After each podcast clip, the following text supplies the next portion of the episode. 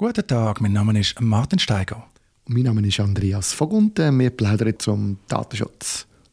Andreas, wir haben eine weitere Veranstaltung von der Datenschutzpartner Academy hinter uns gebracht. Heute war eine Legal Session. Da können die Mitglieder ihre Fragen zum Datenschutzrecht stellen. Die versuche ich dann zu beantworten. Und der Hauptvorteil ist eigentlich, man kommt nicht nur im Idealfall gute Antworten auf die eigenen Fragen über, sondern hört eben auch, was die anderen wollen wissen und was dann die Antwort ist. Du hast die Fragen moderiert, wie so häufig. Vielen Dank, Andreas. Was ist denn dir geblieben von diesen Fragen?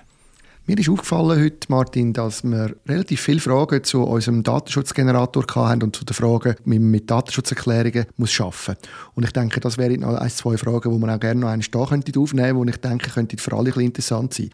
Eine zum Beispiel war, ob so eine Datenschutzerklärung nur für die Website gilt oder auch für andere Angebote, die man gegebenenfalls noch im eigenen Unternehmen hat und wo man die allenfalls herpublizieren muss. Das ist in letzter Zeit eine häufige Frage. Das liegt auch daran, dass mit dem neuen Datenschutzgesetz in der Schweiz eine allgemeine Informationspflicht kommt. Im heutigen Datenschutzgesetz gibt es das nicht. Es gibt nur ausnahmsweise Informationspflicht und im Allgemeinen genügt Erkennbarkeit. Vielleicht auch noch eine Klammer. Datenschutzgenerator, das ist eigentlich ein seltsamer Name. Eigentlich ist es ein Datenschutzerklärungsgenerator. Datenschutzgenerator macht eigentlich keinen Sinn, man kann keinen Datenschutz generieren, hat sich aber irgendwie im deutschsprachigen Raum so etabliert. Ja, Datenschutzerklärung. Heutzutage sind das eigentlich allgemeine Datenschutzerklärungen. Also das sind heute die zentralen allgemeinen Informationsquellen für betroffene Personen, die wir auf der Website veröffentlichen, typischerweise verlinkt im Foto. Als Datenschutzerklärung, Datenschutzinformation, Hinweis, Privacy Policy, weil man geht davon aus, Personen, die sich informieren wollen, Betroffene, die gehen dorthin und können sich informieren. Auch unser Generator generiert unterdessen Erklärungen, die sich nicht nur auf die Website beziehen, auch wenn Online-Themen ein wichtiger Inhalt bleiben. Alles klar, das habe ich verstanden. Es gibt noch einen weiteren Punkt, der auch immer wieder auftaucht. Und zwar ist die Frage die, wir sind ja in der Schweiz zwar im Schweizerischen Datenschutzgesetz unterstellt und gleichzeitig hören wir aber auch immer wieder, dass man ja zum Teil dann gleich noch DSGVO muss mit berücksichtigen. Wir sehen zum Teil natürlich auch Haufen Datenschutzerklärungen von anderen Firmen, die sich komplett auf DSGVO berufen. Das verunsichert die Leute, habe ich das Gefühl. Man weiß nicht so recht, was müssen wir jetzt eigentlich, welches Gesetz müssen wir berücksichtigen, wenn wir eine Datenschutzerklärung machen und welches tun wir berücksichtigen auf unserem Datenschutzgenerator. Aus Schweizer Sicht ist klar, man unterliegt zu 100% dem schweizerischen Datenschutzrecht.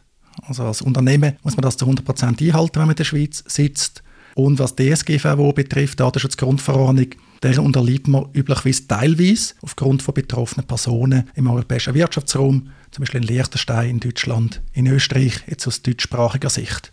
Und dann muss man natürlich das Datenschutzrecht auch berücksichtigen, zumindest in Bezug auf die betroffenen Personen. Und das schlägt auch auf Datenschutzerklärung durch. Gut, und ich würde sagen, auch noch ein wichtiger Punkt, der dann in dem Zusammenhang gekommen ist, ist noch die Frage, wie häufig muss man das eigentlich aktualisieren? Also viele haben ja das Gefühl, man macht einmal eine Datenschutzerklärung, dann ist es erledigt. Ich glaube jetzt im Moment im Hinblick darauf, dass wir nächstes Jahr ja das neue Datenschutzgesetz wieder in Kraft haben, ist vielen klar, sie müssten jetzt vielleicht nochmal überarbeiten, sind zwar auch nicht ganz sicher, aber eigentlich gehen sie auch dort davon aus, das machen wir dann einmal wieder das neue Datenschutzgesetz und dann ist es wieder erledigt. Wie oft muss man eine Datenschutzerklärung überarbeiten? Eine Datenschutzerklärung sollte immer aktuell und vollständig sein. Das heißt, man muss die als Teil des Datenschutzmanagements regelmäßig prüfen, ob sie noch aktuell und vollständig ist. Sechs Monate ist häufig ein guter Rhythmus. Je nachdem, wie viele Änderungen auf der eigenen Seite das gibt, kann es aber auch alle drei Monate sein. Vielleicht langt aber auch einmal im Jahr. Im Einblick auf das neue Datenschutzgesetz werden sicher viele müssen ihre Datenschutzerklärungen anschauen. Da ein Hinweis, den ich noch gerne gebe, bitte kein Datum drin schreiben. Also jetzt nicht ganz stolz drin schreiben, neue Datenschutzerklärung per 1. September 2023. Das ist schön und gut, aber ihr werdet im Normalfall die Datenschutzerklärung dann vielleicht doch nicht updaten und dann sieht sie schon bald mal auf den ersten Blick veraltet aus. Heute sieht man noch sehr viele so Datenschutzerklärungen, die sich auf das Jahr 2018 beziehen, auf die Datenschutzgrundverordnung. Ja, unterdessen haben wir mehr als vier Jahre später. Es hat sich einiges geändert. Und zwar wirklich auch inhaltlich, ist nicht mehr alles gleich. Das ist dann ein bisschen peinlich. Und das ist auch ein Bereich, wo man mit dem neuen Schweizer Datenschutzgesetz gebüßt werden kann, wenn man die Informationspflicht vorsätzlich nicht einhaltet.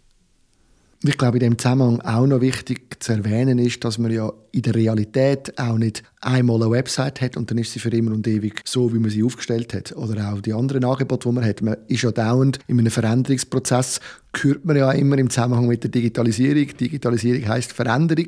Es ändert laufend Dienste, die man einsetzt oder dann auch der Hintergrund von diesen Diensten, die werden gekauft und verkauft. Nur schon wegen dem ist es wahrscheinlich nötig, dass man das auch immer wieder aktualisiert, nehme ich an. Und ich glaube, wenn ich das richtig verstehe, unser Datenschutzgenerator übernimmt das dann auch. Also wenn da so Änderungen sind, dann kann man das dann gerade mitnehmen eigentlich. Der Datenschutzgenerator wird gepflegt, ja, wir tun Inhalt aktualisieren, ergänzen, verbessern. Und das Prinzip ist, dass man den Fragebogen nochmal durchspielt. Dann hat man wieder eine automatische aktuelle Datenschutzerklärung. Man muss natürlich gewisse Entscheidungen treffen. So eine Datenschutzerklärung sollte verheben, mit allgemeinen Formulierungen. Eine andere Frage ist immer, wie viele Dienste man dann extra erwähnen. Das tut zwar Transparenz verbessern, kann aber die Datenschutzerklärung unnötig aufblähen. Das ist immer eine Gratwanderung. Genau, und ich glaube, das Wichtigste ist einfach, dass man sich bewusst ist, man muss zuerst einmal wissen, was man überhaupt alles hat und man muss sich bewusst sein, dass man die Datenschutzerklärung up-to-date halten Wo man sie dann macht, ist eine andere Frage, aber ich denke, es ist gut, haben wir in unserem Umfeld mindestens eine Möglichkeit, die wir anbieten können, dass man es gut und rechtssicher kann erstellen kann. Noch ein letzter Hinweis, Andreas. Was sehr wichtig ist, man kann also auf die Datenschutzerklärung behaftet werden. Paradebeispiel, man schreibt rein, man macht die Datenschutzerklärung nach DSGVO oder erwähnt deutsche Gesetze. Und dann kann natürlich die betroffene Person kommen und sagen, hey, ihr beruft euch auf das, also ihr könnt die Pflichten ein. Es ist also ein Fehler, wenn man eine Datenschutzerklärung irgendwo eins zu eins kopiert oder unüberlegt auch so einen Generator nutzt. Ein Generator kann helfen mit den richtigen Fragen und dann den richtigen Algorithmen, die dann zum Inhalt führen. Aber am Schluss ist man selber verantwortlich und muss lesen, was man eigentlich veröffentlicht, weil das gilt dann.